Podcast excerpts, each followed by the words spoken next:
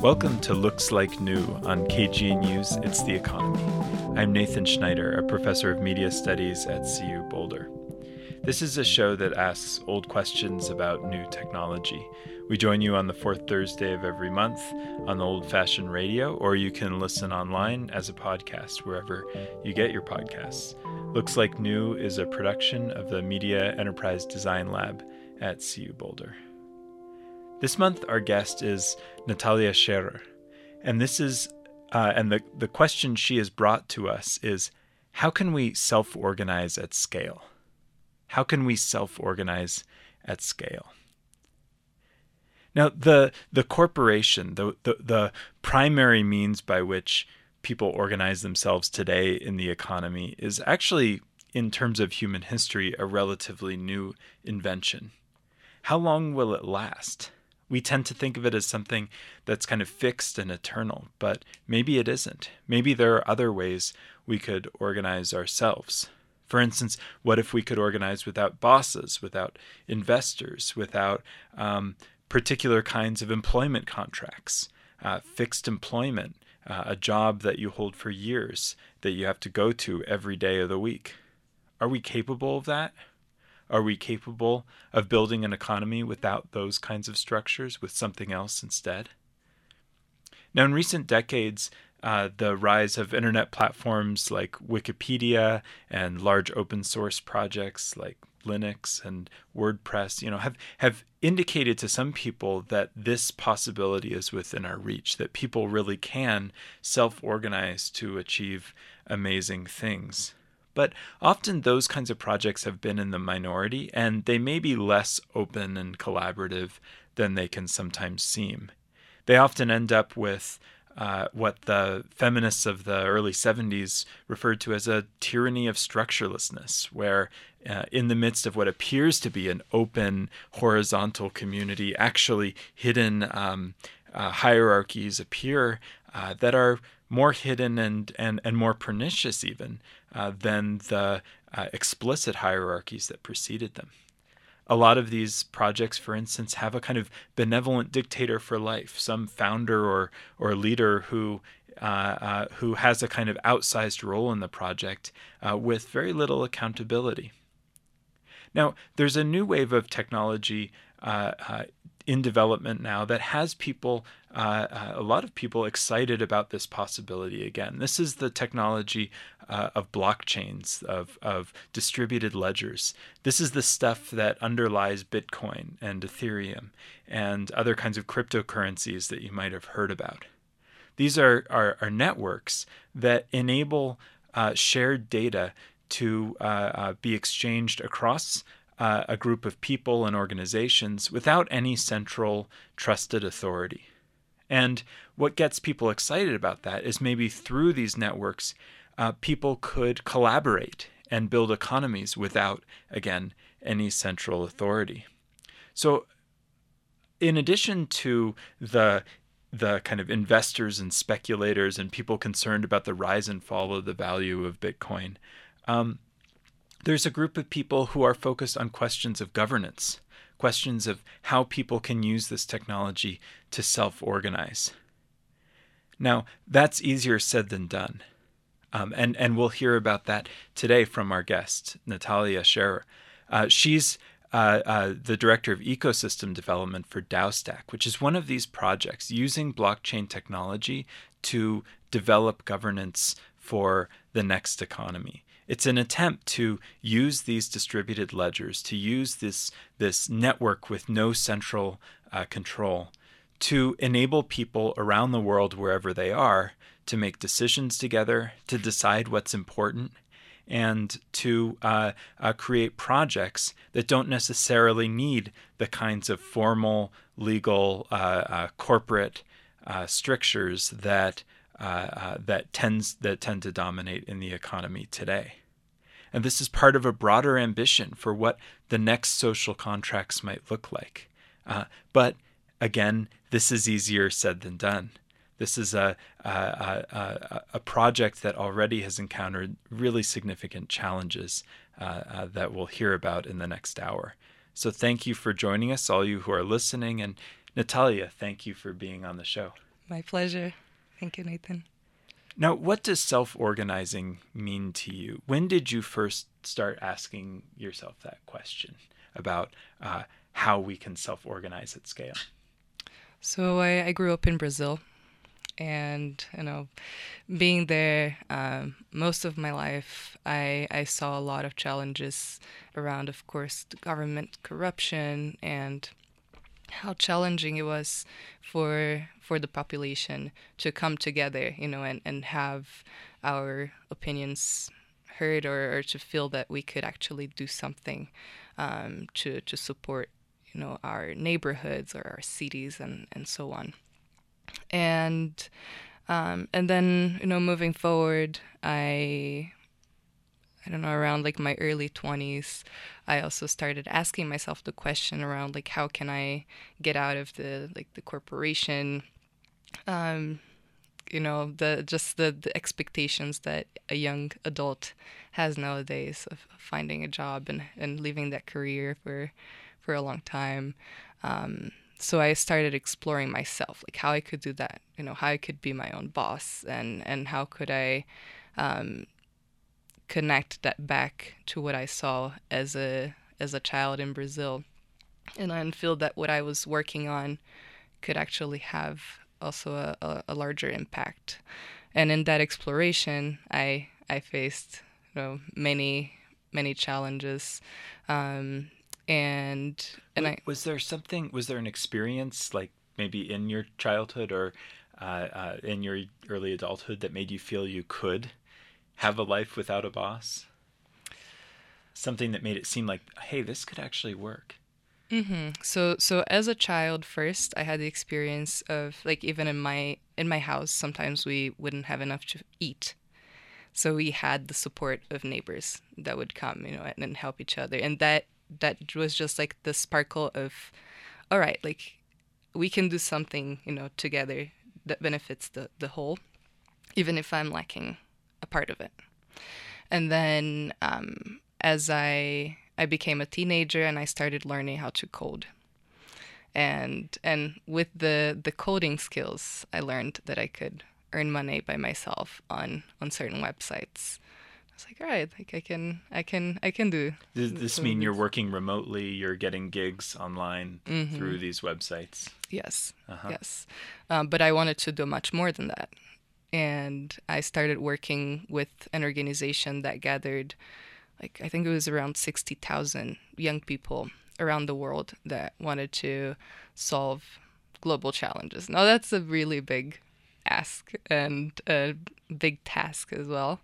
And when when trying to organize a large group of, of young people that all have like a lot of energy to engage in projects locally and um, and build their own initiatives, um, we yeah we came across a number of technological challenges on how to coordinate our efforts so they could Um, be more aligned, and um, yeah, I, I started noticing. Well, if I if if we really want to organize in the you know in the hundreds or thousands or even millions of people towards shared goals, um, we'll definitely continue to see challenges beyond our understanding, and that's when I came across blockchain technology.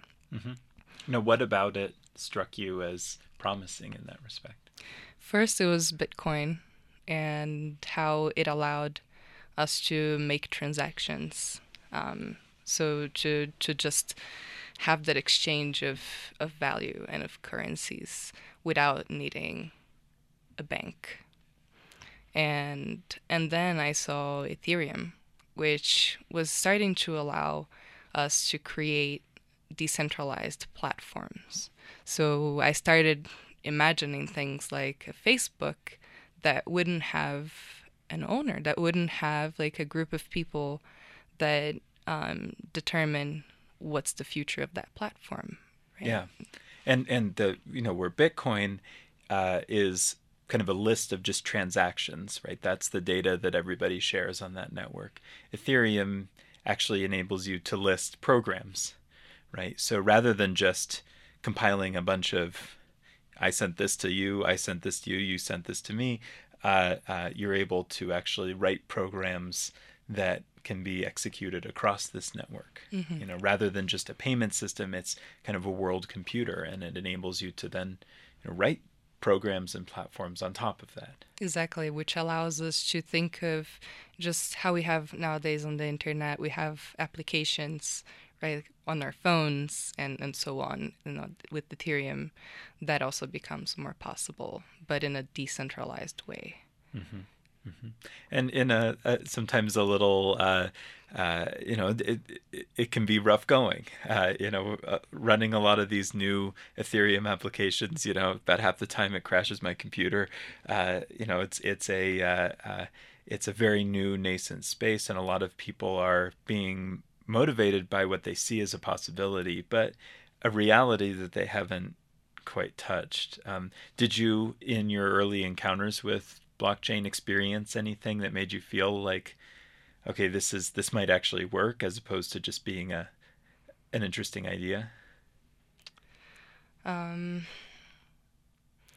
initially, actually, I was extremely skeptical about all of it, and I I just kept seeing a lot of developers and like intellectuals talking about this this technology, but not taking many other factors into consideration. Mm-hmm. So I actually, I was, and, and I couldn't test anything very well. You know, it was mostly just like the Bitcoin transactions, but with Ethereum, initially I was just not seeing anything really working that well, um, you know, from my initial perspective. Well, I'm not surprised. I, you know, I remember in that early period, you know, around twenty twelve, twenty thirteen, twenty fourteen, there was a lot of talk about how this was going to uh, be the salvation of the global South. You know, that that was at least what they were saying, you know, in New York when I was reporting on the people at the, the Bitcoin Center on Wall Street, right? You know, there were, it was kind of a justification, right? That, mm-hmm. you know, this is worth us putting our energy into. We're not just being, you know, greedy with magic money because this is going to solve all these problems. But it was never actually clear whether anybody in the global South was finding it to be of any practical use in right, any way. Right, right. And and initially for me, it was just, all right, we, we see a lot of very smart people, but still we- mostly Western, mostly North, you know, mostly very intellectual um, and and privileged um, folks that are talking about this. But like, show me the real, show me the real use cases, and, and show me something that, that can actually work. Um, and in that exploration, I started encountering some some people that, that caught my attention, uh, you know, with their perspectives. And um, and and actually, in a conference in Brazil, I I met Matan, which is one of the co-founders of, of the company I work with right now, mm-hmm. um, and we and we talked about that, you know, and how how to bring use cases that. Um, that we all can start hopefully playing with um, to to then start questioning more and start seeing what can fail and, and, and thinking of the questions that the creators of the technology haven't asked yet. Um, because, yeah, it's all, a, it's a very complex system. And once you move a little piece, a piece in a complex system, you create more complexity and a number of questions Um, that can't really be predicted. Well, I, I remember the first time I talked with Matan. Now, this is his uh, is Matan Field, who is a uh, Israeli, he's a physicist, right? Is mm-hmm. that right?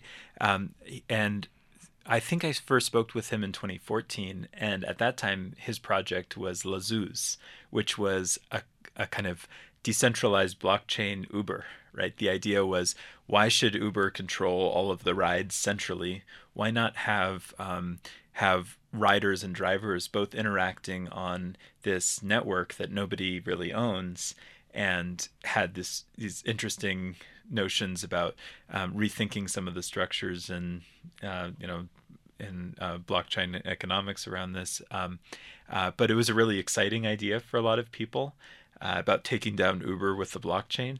Um, but a year later, I remember he was on to the next project, uh, which was a kind of more boring infrastructural project called Backfeed, which then you know led into into what you're doing now. And and you know you realized that this kind of sexy application was not going to be possible until there was a lot more um, you know infrastructure being built, right? Mm-hmm.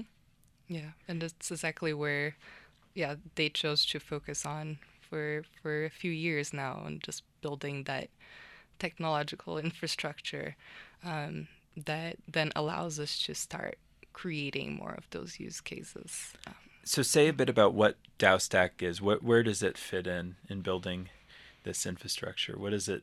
What is it set out to do?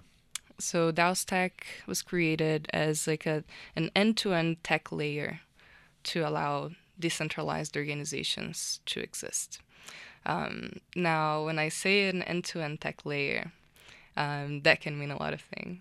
Um, for us, it means um, you know it's a it's a stack on top of Ethereum with a lot of code, and and we imagine it as like um, Legos for for blockchain and for decentralization. So you have like modules of protocols and ways to organize, and also sets of code that allows um, those protocols to happen on the technology. And what we've been learning is that, of course, like we, we have the tech layer to to support this work, but of course there's so much more to it. There's there's so much more in order for um, decentralized decentralized organizations to exist, and in order for us to succeed, um, we we need to work with those other um, factors and and other um, companies and organizations focusing on decentralization as well, and not only decentralization, right? Like we, we, I can talk maybe a little more about the the experiment we've run so far and how we've learned about the importance of centralization within our context. Now, the and the DAO in DAOstack is D A O, right? And that stands for Decentralized Autonomous Organization, right? Which was which was part of that initial proposal. Uh, for what Ethereum could uh, enable in the first place, right? And I remember uh, the founder at that time was nineteen years old, a, a Russian Canadian named Vitalik Buterin, right? And he announces at this Miami Bitcoin conference uh, that that these uh, this new platform that hadn't been built yet would enable these decentralized autonomous organizations, these these new kinds of organizations that didn't rely on a fixed kind of legal entity, that didn't weren't controlled by any one person, but were controlled by their participants through their participation. That governance would kind of flow through the system uh, organically. Um, and at the outset, he, um, you know, he he seemed to want to get people excited about this idea that this could be very empowering. And then he said, or it could lead to Skynet, right? Um, which is, of course, the the, the robot uh, uh, computer system in the Terminator movies that uh, declares war on humanity and tries to ex- exterminate us all. Um, so, uh, uh, you know, is there a, um, you know, what does self-organizing at scale look like to you if DAOstack were successful? What, what would, what kind of day-to-day life would it make possible? So to answer that, I'm going to step back for a moment into the bigger picture of it for myself and why I got attracted to it um, to begin with. So we talked about, you, you, you made a question, you asked the question in the beginning around corporations and, you know, will they last, and um, how have they been serving Um, our purposes in, in this society. And um, I think for if we look back in history, you know, we've organized as tribes and we've organized as, as corporations, and we um, are organized in, as local governments and or national national states and, and so on.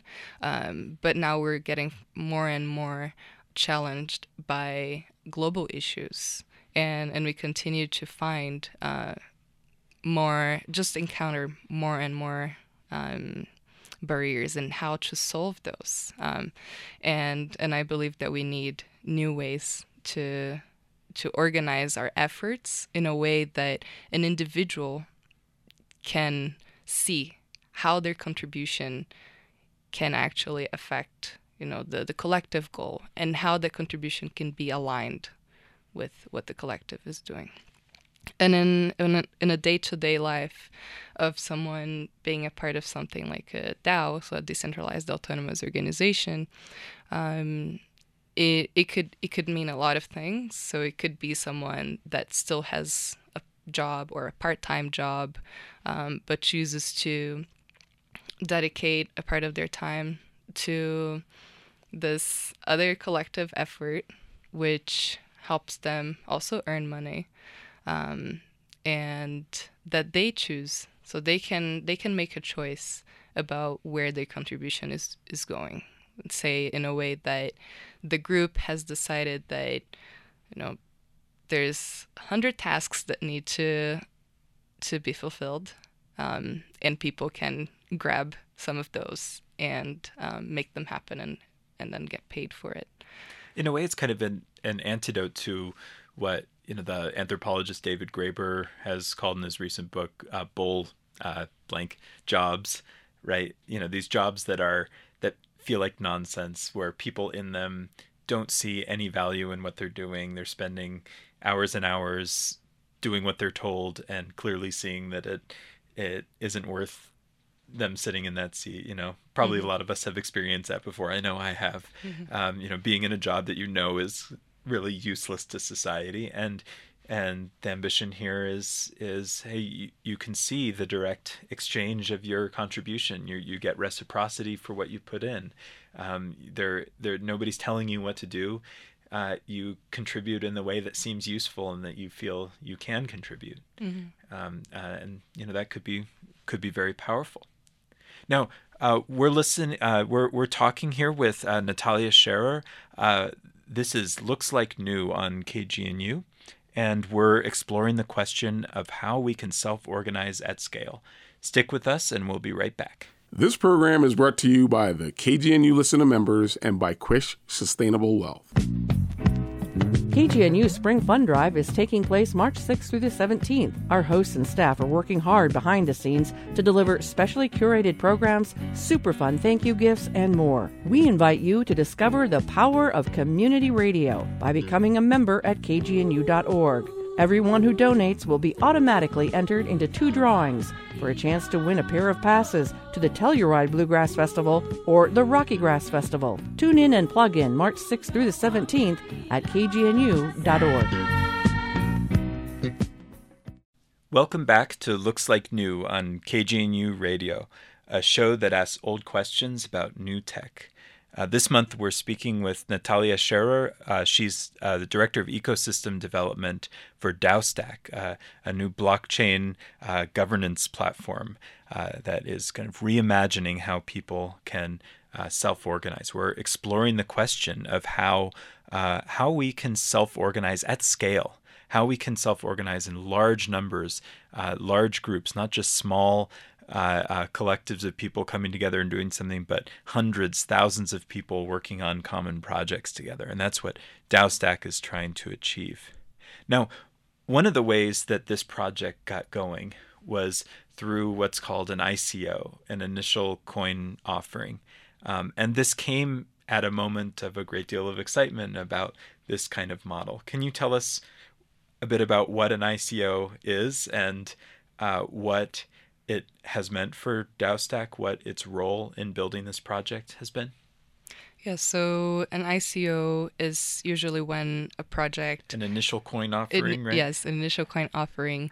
So is when a project offers their coins, usually, um, in exchange for support, financial support for building their company.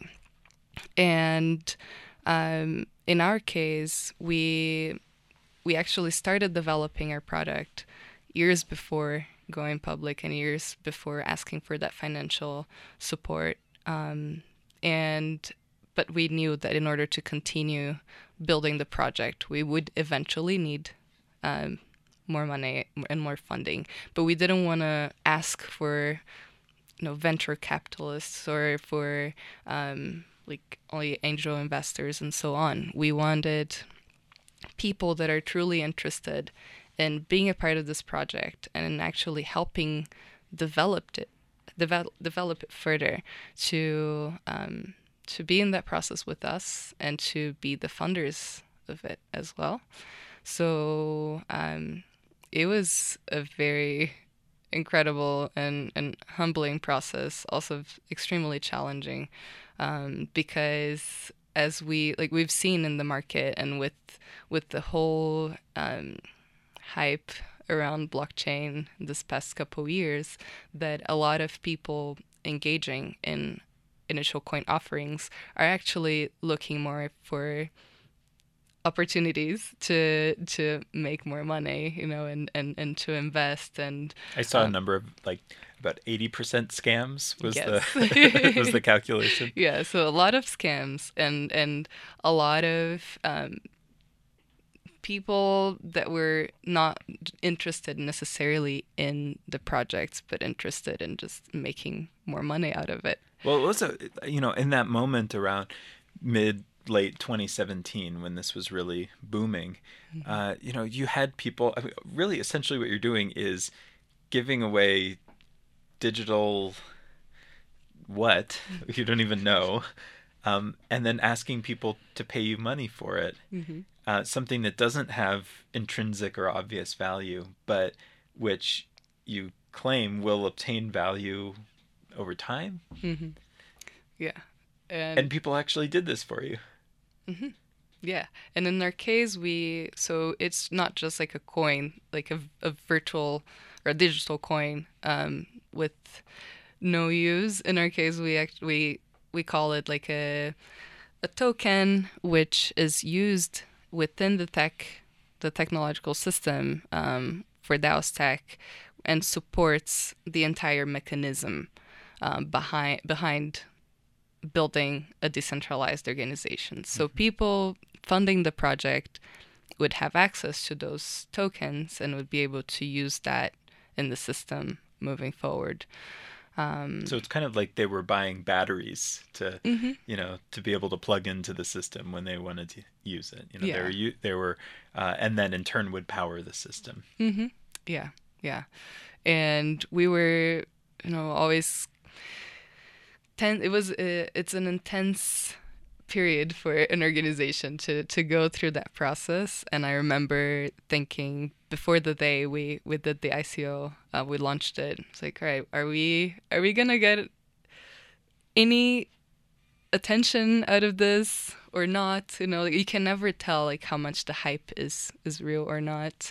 Um, but yeah, we basically sold out in sixty seconds and raised all the funds we we had asked for, uh, which was a very humbling experience. How much was that at the time?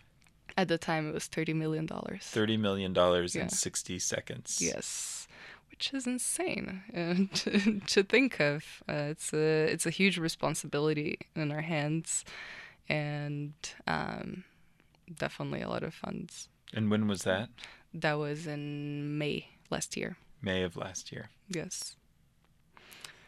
And it was about, so usually, you know, what we see is companies raising funds from like a, a venture capital and so on. In our case, it was about eight thousand people that helped us um, raise those funds. And and the plan was to, of course, engage those people in the development of the of the project.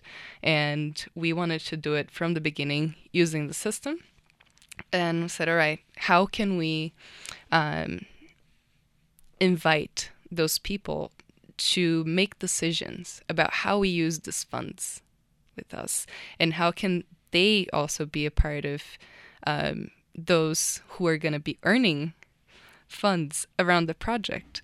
Um, and in order to do it, we created an, an application, an app just on top of the of the system we had built, and started exper experimenting with our community. So tell us about that that app. What what uh, what did it do? What's the what's the purpose? What what was the kind of initial way that people could start playing around with DAOstack? So the app is called Alchemy, and it's basically it's something that helps organizations collectively manage funds.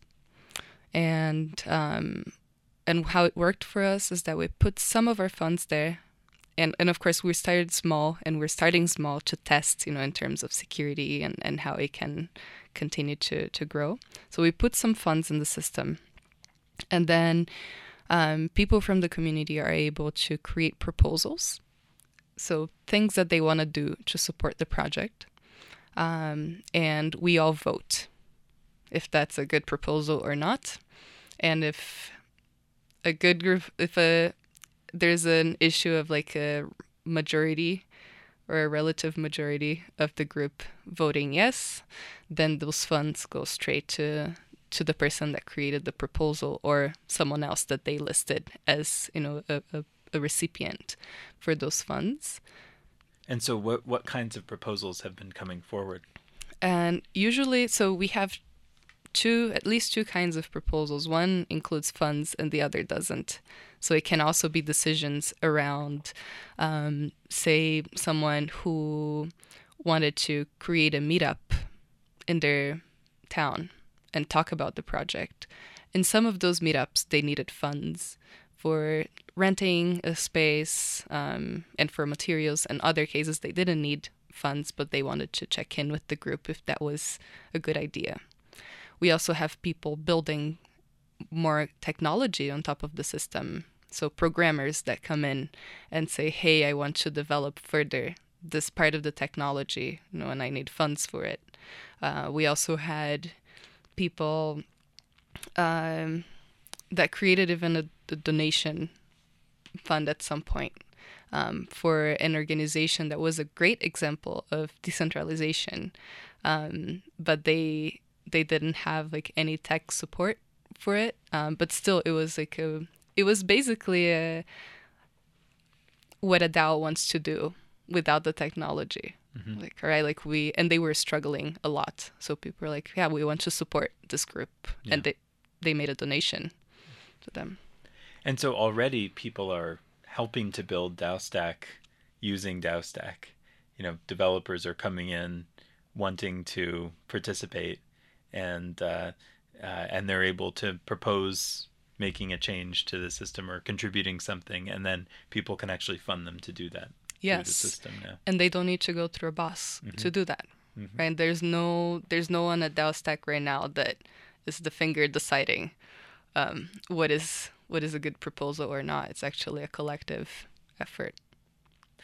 You know, I I was when I was playing around in it uh, a little while ago. One thing that surprised me is I I encountered a, a developer from Morocco who I had worked with on another project a few years ago, right? Who again just kind of hangs out in these spaces where people are building interesting things, you know, looking for work, and and um, uh, and you know, I found him turning up there. So mm-hmm. there's kind of this kind of global network of people or something of people, blob of people who, you know, want to be involved in these, in these uh, uh, new kinds of technologies and projects, and you know, who are in a sense already living maybe an aspect of that, of that uh, decentralized autonomous life, mm-hmm. um, going from job to job. Maybe it's just old-fashioned temp work, uh, or maybe you know, maybe it's something really new. Mm-hmm. Yeah, yeah, we can definitely see that network of people that, that are engaged in a number of these projects, you know, thinking about the, the future of work and and how we can we can build our lives that way. Um, and I I I see even in, in our community, it's still very small. You know, we consider we, we have a group of around two hundred twenty people now, um, but a smaller group that actually engaged with it. Um, but some of them already have earned like most of their living monthly through the platform, which is very exciting to see. And they're earning it through these cryptocurrencies, through they're earning tokens on DAOstack, they're turning them into ether on so they, Ethereum. They earn they earn either our How tokens. How do they pay their rent? yeah, yeah. So they earn in, in our tokens, uh, it's called Gen, or in ether. Um, but um, then they, they can convert, you know, there are many um, exchanges where you can convert back to dollars or to your, you know, local fiat currency and, and pay your bills. Mm-hmm. Um, yeah, it, it's a, it's a remarkable thing, these these exchanges where you buy and sell, you know, these these tokens. It kind of turns anybody into a currency trader. You know, you you you have to kind of figure out how these things work and watch the markets, and and um, you know, it's it's one of the examples of how this kind of technology kind of brings, at least has the potential to bring, some of the kind of machinations of high finance within reach of of ordinary, or those or ordinary early adopters, you could say. yeah. yeah. Yeah. What kinds of people do you find being attracted to this project and these possibilities? So we have open source developers, so developers that go and collaborate with, you know, a lot of projects that are building this, what we say, like transparent technologies, or uh, projects that don't have like a private code base. Um, we have researchers interested in um, new new economies and, and new ways of organizing, um, general enthusiasts about the future of work, um, and of testing new models of collaboration. Um, and how has it worked out? It's Is it- been it's it's been very challenging, to be honest. I mean, we. We started this this experiment by just simply putting the funds in the system and giving very little guidance to participants. Um, both because we were we were unprepared as a company. We had just gone through an I C O, which is a massive effort for us, and um, but we wanted to start testing it immediately. Um, My, we what we call dog fooding, um, and and dog test fooding, the play. Like eat your own dog food. Yeah, yeah, yeah. Eating your own dog food, yeah. and um, and yeah, I I think we were very unprepared to do it, but we just wanted to put ourselves out there and, and see what would happen, and and and that takes me back to the tyranny of structurelessness, right? Like where um, I think the the lack of a scaffolding, or the lack of a of an initial structure that allows the group to actually create something that is constructive, was lacking in our case, and and and we saw it, like it generates this confusion and and a number of participants that come in that are not really sure of what they're doing and and how they do it without someone telling them what to do, um, and it's actually an- wanting a boss. Yes, yes, and and and we've seen in now the the importance of um, of providing some of that structure as well, um, and yeah, that's what we're we're trying to do now. How we can balance this openness and the the decentralization, but also with an, an, a structure that that supports it in happening. Because just like, you know, we have bodies, we have structures that help us do things and use our tools. And and I think that a decentralized, autonomous organization also, I think, will, turns out that we'll, I think we'll continue to to see how we also need different layers of, of organizing, you know, in a centralized way to support it. Some of those old habits coming back, maybe they weren't such a bad idea after all. You're listening to Looks Like New. Uh, we've been speaking with Nathalia Scherer. Uh, she's a director of uh, ecosystem development for DAOstack, a, uh, a new blockchain-based uh, uh, governance platform. And uh, uh, we're talking about the question of how we can self-organize at scale.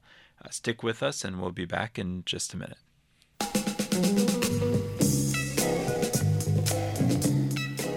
K G N U is hosting its Discover the Power Spring Fund Drive, March sixth through seventeenth.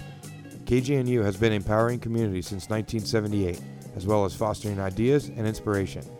Tune in during the Spring Fund Drive and plug in and make a donation now at k g n u dot org.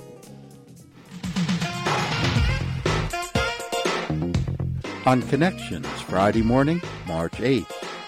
It's not easy living in a human environment if you're a dog. Subjected to uncanine sounds and smells, physically restrained from the most natural social conventions, like greeting dog friends by sniffing their butts. This shouldn't happen to a dog.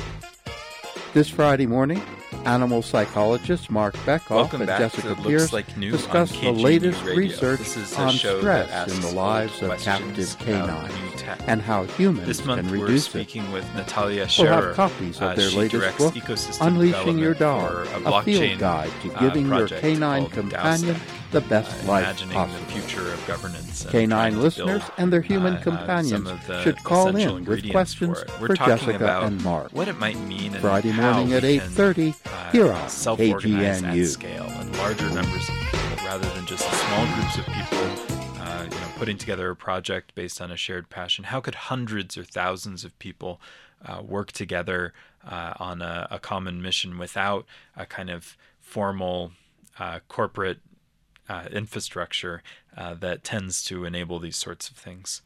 Um, so we've talked a bit about Uh, the development of this idea, the motivation behind it, the thirty million dollars in sixty seconds that you were able to raise last year. Um, let's talk a bit about the particular experiments coming on the horizon. What kinds of uh, near-term projects is DAOstack looking at uh, being involved in building? You've, you've been developing this initial experiment that we talked a bit about, where people are actually helping to build DAOstack by parceling out jobs to people proposing them. Um, but what kinds of projects are coming up? What other kinds of applications do you imagine for this uh, uh, this new way of, of, of self-governing?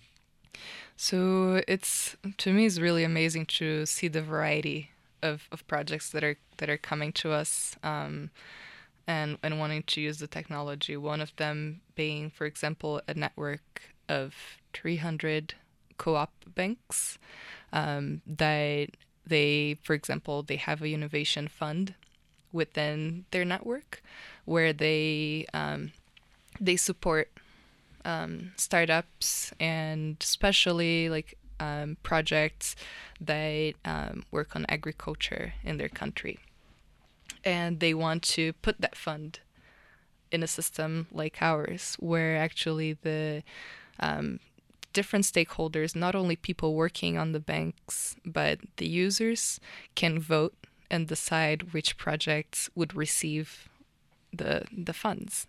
Um, and then we have more blockchain projects, for example, one that is creating one of the exchanges that we were talking about that, that allow people to um, to trade currencies and to convert different currencies.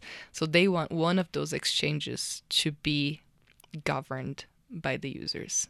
So everything behind, like the decisions that need to be made on the exchange, yeah, would just, there's no owner to the exchange at all. Um, and that's starting in April. So we'll see what what will come out of it. Um, so and- rather than just, it, you know, a kind of metaphor there is that rather than just the company being owned by the people participating in it, you're talking about kind of the whole stock market or uh, the, the the market itself being regulated by the participants in it. Mm-hmm. Uh, uh, in some ways, kind of scary. Uh, yes. In some ways, uh, uh, uh, very very appealing and and important because in you know the history, the development of the short history, the development of these blockchain projects, the exchanges have played a kind of critical centralizing role. They've been the in some cases, the, the the weak points in the system that have been hacked and have caused problems that ripple across the networks, or you know, in some cases, they've helped kind of empower and embolden people's access. Um, so, you know, it's a critical kind of point to try to figure out how to govern better. Mm-hmm. Yeah, yeah, and um, Another use case is, for example, a social network that is trying to um, basically basically a Facebook, but on, on a decentralized platform. So imagine users owning Facebook um, and deciding whether or not they want ads to be a part of the business model of that network. Imagine that. Yeah. And um, yeah, there's another, there's a really wide variety of projects coming up. And, and for me, really, it's important that we we hold those experiments with responsibility and with um, the again like the understanding that there's a lot of questions we haven't asked, and we'll continue to see unexpected things coming out of those experiments. So uh, yeah, I'm curious to see how we how we handle those unknowns. And yeah, what lessons have arisen so far that you're taking from that first experiment and in decentralized organizing, Alchemy, uh, into these new projects? That it's very important to be in dialogue with different areas of knowledge. So say, instead of just building a project, um, with the people interested in blockchain and Ethereum and so on, uh, leaves us with a lot of blind spots. Um, so including more biologists and psychologists and talking to more people that don't know what this is, um, not even specialists, but like real users, uh, potential users for the systems, and, and just listening to to what their needs are and what their questions would be when using something like this, what their concerns would be. Um, And and of course, what we mentioned around the balance between centralization and decentralization, you know, that we can be humble in uh, recognizing the the importance of certain features in, in the system. And, and and I think little by little, we'll continue to to discover where certain tools fit best. That if it doesn't mean that, you know, because we have a tool like this, we need to use it for everything, right? There are best use cases for for each tool, and um, I hope as as uh, an industry, you know, and as an ecosystem, we we continue to we we try hopefully to focus more on that, on where it actually works best. What are the best use cases for this, and not try to just put it on everything. Well, that's certainly a, you know, a ten- tendency in the engineering mindset. And, you know, it's something I, I remember, like, when I first wrote a computer program that did anything, you know, uh, uh, and I've really haven't done much more than that. But, uh, you know, you, you experience the sense of power, like, oh, my gosh, this little bit of code that I wrote can do can spread across a network, and thousands of people can use it, or or can have this, you know, incredible uh, apparent power. And suddenly you get carried away with the idea, oh, maybe if I just hone the perfect algorithm, it will solve every problem in the world. And and mm. that's such a kind of recurrent uh, ambition that we see uh, in this in this space. And even just the idea that engineering, or just the right kind of market, just the right kind of mechanism will solve all these human problems. And uh, it turns out, it seems like over and over uh, that, you know, those other skills are necessary, other human tools that we've been doing for a long time, um, you know, so-called soft skills uh, uh, have a role and are actually really hard. Yes, absolutely. And I think the integration, you know, of all those different roles and all those different tools are going to be really essential for working with those global challenges that I mentioned earlier. You know, we, we really see a, a level of urgency in dealing with some of those big challenges we see. They're not they're not being just solved by our current ways of organizing, and um, I'm excited to see, you know, what we can what we can do with these new tools, um, and um, yeah, I hope we continue to ask more questions about them and um, experiment responsibly as much as possible. Well, when, when you consider a challenge like climate change, right, this massive coordination challenge, you know, I, th I think we're kind of stuck in this question about how can we actually do that? Can this, a challenge like that, actually be confronted through democracy, through participation? Um, or do we need some boss to step in and, and, you know, fix it for us, right? I mean, this is kind of a question of our moment, you know, and while governments around the world are turning more toward authoritarian tendencies, you know, democracy is eroding in many countries, um, in countries where it's still around in some sense, it's, you know, basically running on centuries old models. Um, uh, can these kinds of new strategies for participatory coordination scale fast enough to help us meet these vital challenges, or do we need to rush into the hands of of the right boss in order to solve the you know the problems we're facing? I mean, it's it's uh, uh, you know it is a kind of urgent question. Mm-hmm. And maybe the answer is both.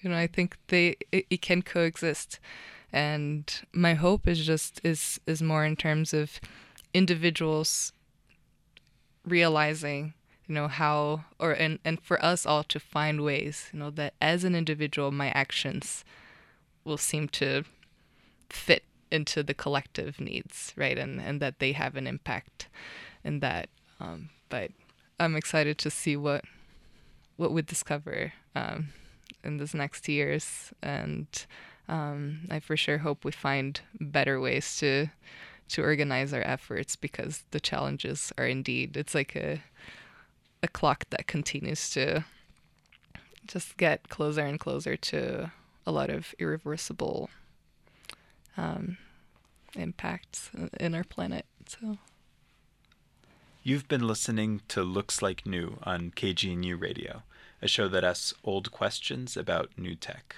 We've been speaking with Nathalia Scherer. She, she directs ecosystem development for DAOstack, which is a, a new uh, blockchain platform for uh, governance. Uh, and we've been talking about how uh, people might be able to self-organize at scale. Can we really work together on common projects in large numbers, uh, addressing major challenges that face us? Um, you can find out more at is it DAOstack dot com? .io um, and uh, explore the resources uh, uh, there. You can join the community, join the network, join some of the experiments that are, are underway. I'm Nathan Schneider, a professor of media studies at C U Boulder. Looks Like New is a production of C U's Media Enterprise Design Lab, and you can find out more about our work at c m c i dot colorado dot e d u slash medlab, M E D L A B. If you liked what you heard, please spread the word about this show and consider leaving a review wherever you get your podcasts. I'd also love to hear from you with comments and guest ideas. You can reach me at medlab at colorado dot e d u. I hope you'll join us next month. Thanks for being here.